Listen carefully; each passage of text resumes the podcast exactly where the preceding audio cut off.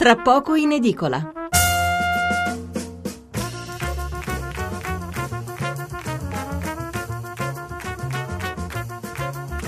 Buonasera Stefano Mensurati e benvenuti a Tra poco in edicola, la rassegna stampa notturna di Radio 1. 800 05 05 78 il numero verde, 335 699 29 49 il numero per gli sms o anche per i WhatsApp.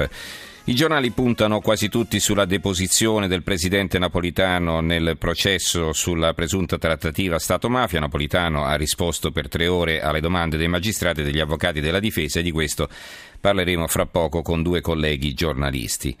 Un'altra notizia che trova spazio sui quotidiani di domattina è quello del primo via libera dell'Europa alla manovra del governo, un argomento del quale vi leggerò titoli e commenti ma che non approfondiremo, perché per quanto riguarda l'economia abbiamo scelto invece un altro argomento che affronteremo subito dopo l'una con il presidente della Svimez, l'Associazione per lo Sviluppo dell'Industria nel Mezzogiorno, che ha presentato ieri il suo rapporto 2014.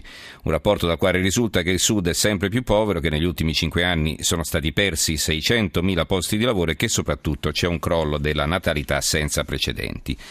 Prima però ci sposteremo a Milano per l'ultima ondata di arresti legati alle infiltrazioni della 'Ndrangheta in Lombardia, stavolta in Brianza. Questa è anche un'occasione per parlare di come quella che è considerata una, se non addirittura la mafia più potente al mondo, la 'Ndrangheta, sia ben radicata anche al nord, dove con tutti i soldi che girano adesso per l'Expo si stanno dando naturalmente molto da fare per intercettarne una buona fetta. Dopo il GR dell'una, come detto, la crisi che colpisce il Sud, e poi per rilassarci una notizia più leggera quando facciamo lo spelling alla lettera D. Cosa diciamo tutti? D come Domodossola. Ora Domodossola ha pensato di fare tesoro di questo tormentone e trasformarlo in un marchio protetto per lanciare manifestazioni e prodotti tipici. Ci faremo spiegare come dal sindaco.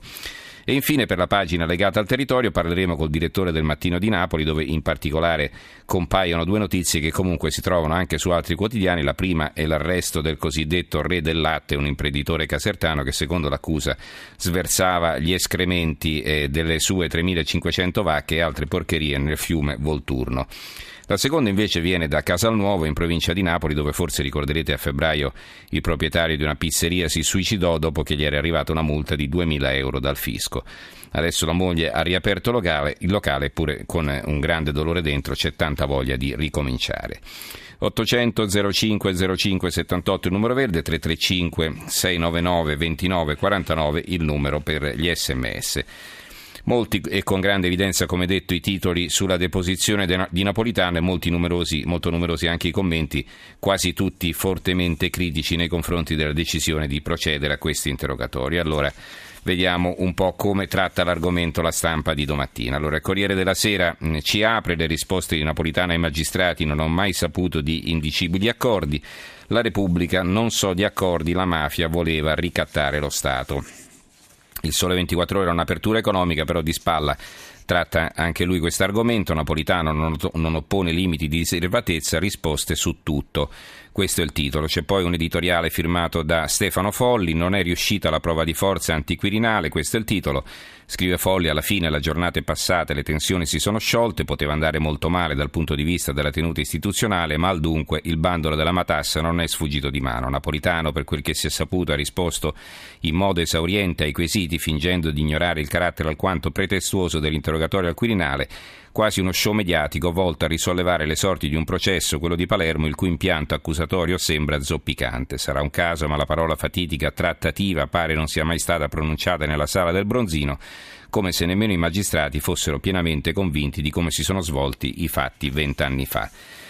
Libero ha un colonnino di spalla, e Libero apre anche con l'economia, ne parleremo dopo. Di spalla c'è questo titolo a una colonna: Re Giorgio smonta la trattativa eppure i magistrati, il commento è di Filippo Facci, sceneggiata sul nulla, questo è il titolo.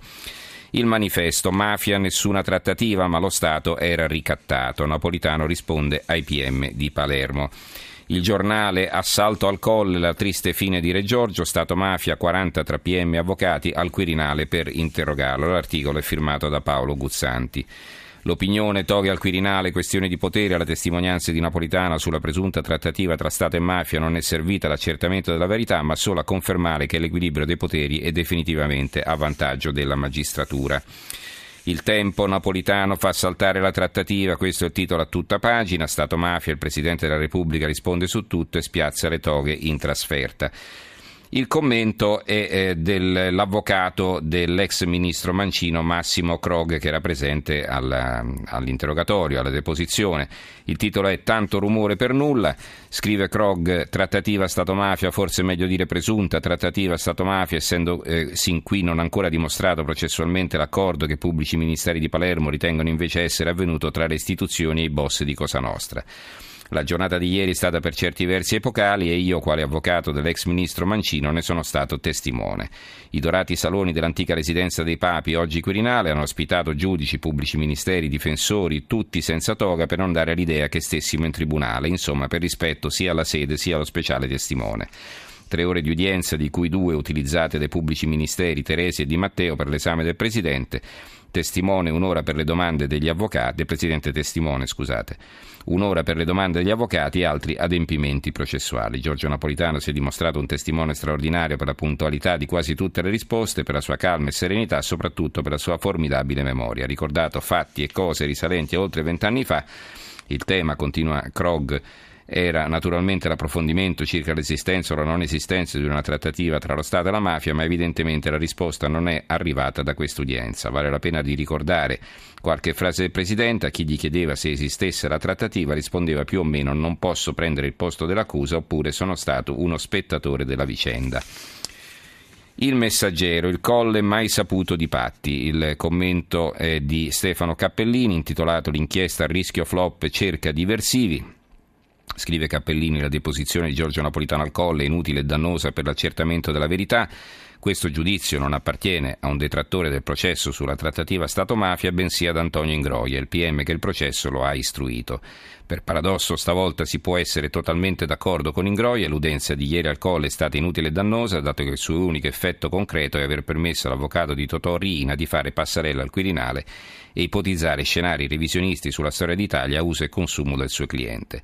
Naturalmente la tesi di Ingroia è un'altra, la deposizione inutile, così ha scritto in un lungo articolo uscito qualche giorno fa, perché sarebbero venute meno tutte le condizioni per arrivare all'accertamento dei fatti e perché non ci sarebbe la possibilità tecnica di rivolgere le giuste domande al capo dello Stato. In sostanza, in un colpo solo, Ingroia ha messo le mani avanti sull'esito della deposizione, addebitando il suo più che probabile flop al lavorio di non meglio precisati poteri forti e sul processo tutto, offrendo la chiave di lettura che più compiace e convince i fautori di questo cancan mediatico-politico. Vedete che più o meno le posizioni dei giornali si assomigliano. Insomma, ci si interrogano sull'utilità di questa deposizione, si ritiene appunto che non sia stata una bella pagina per la nostra democrazia. È di opinione opposta, e l'unico giornale che si esprime in maniera diversa è Il Fatto Quotidiano. Vi leggo l'articolo di fondo di Marco Travaglio. Intanto l'apertura è Napolitano, finalmente parla e conferma il ricatto mafioso. Nelle 3 ore di testimonianza sulla trattativa il Presidente risponde a tutte le domande, evasivo sugli indicibili accordi, fornisce inattesi riscontri all'accusa dei PM. Scalfaro, Spadolini, Ciampi e io sapevamo che le stragi erano un out-out dei Corleonesi, o lo Stato alleggeriva la repressione o Cosa Nostra rovesciava l'ordine costituzionale. Ci sono 4 articoli richiamati in prima pagina, minuto per minuto, 50 risposte e 2 gialli su D'Ambrosio e Gianni De Gennaro. Un altro richiamo è Nella sala oscura, io non sono un re e neppure Pico della Mirandola, un articolo di D'Esposito. Caccia lo spiffero, i cronisti in strada appesi alle labbra degli ignoti avvocati, e l'ultima verità è un articolo di Barbacetto, la notte che Ciampi sentì il tintinnio del colpo di Stato.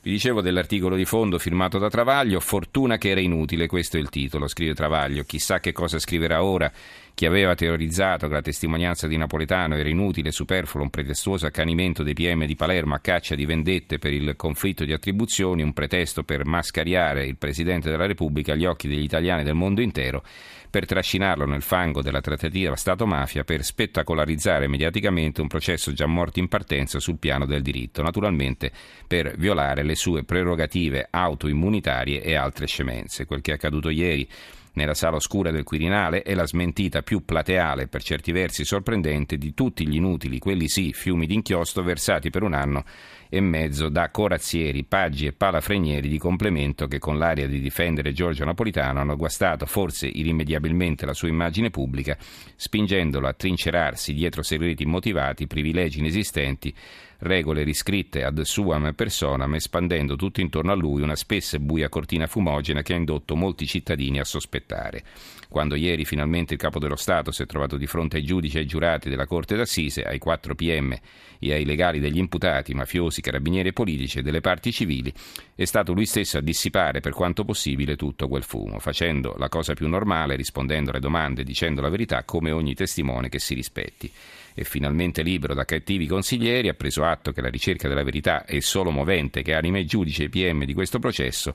Nessuno vuole incastrare o screditare nessuno, tutti vogliono sapere che cosa accadde fra il 92 e il 93, mentre Cosa Nostra attaccava il cuore dello Stato e pezzi dello Stato lo aiutavano a ricattarlo, scendendo a patti e firmando cambiali in bianco. Insomma, ha detto la verità e così, consapevolmente o meno, ha fornito un assist insperato alla Procura di Palermo. Poi l'articolo è molto lungo, prosegue all'interno. Vi dicevo che si tratta dell'unico editoriale e dell'unico giornale che, sottolinea la positività di questa deposizione e quindi contrasta con quanto dicono tutti gli altri, che invece hanno ritenuto questa deposizione non solo inutile ma anche dannosa per l'immagine dello Stato. E vi leggo ancora qualche altro titolo. La Sicilia, Napolitano, mai saputo di indicibili accordi. La Gazzetta del Mezzogiorno, la verità di Napolitano, mai saputo di patti segreti coi boss, la registrazione va trascritta. Il commento di Michele Cozzi, più una pagina di storia che una pagina di giustizia. Il commento sulla nuova di Venezia e Mestre firmato da Vittorio Emiliani, se le toghe vogliono apparire, questo è il titolo. Il secolo XIX, Napolitano chiude il caso, Stato mafia, il Presidente risponde a tutto, mai saputo di accordi. Europa, il quotidiano del PD, lezione di stile, Napolitano soddisfa la curiosità dei PM, e l'editoriale è di Stefano Menichini, uno sfregio respinto ma resta sfregio, scrive Menichini, la testimonianza di Giorgio Napolitano si è svolta nell'unico modo prevedibile, con grande disponibilità da parte del Capo dello Stato, il riconoscimento e la tutela che gli è dovuta da parte di giudici, procuratori e avvocati, e un sostanziale nulla di nuovo sul piano della ricostruzione processuale. Quest'ultimo punto verrà fuori con evidenza solo quando i verbali saranno resi pubblici, il prima possibile, secondo la sollecitazione del Quirinale, comunque prima si spera di essere passati al Fatto Quotidiano.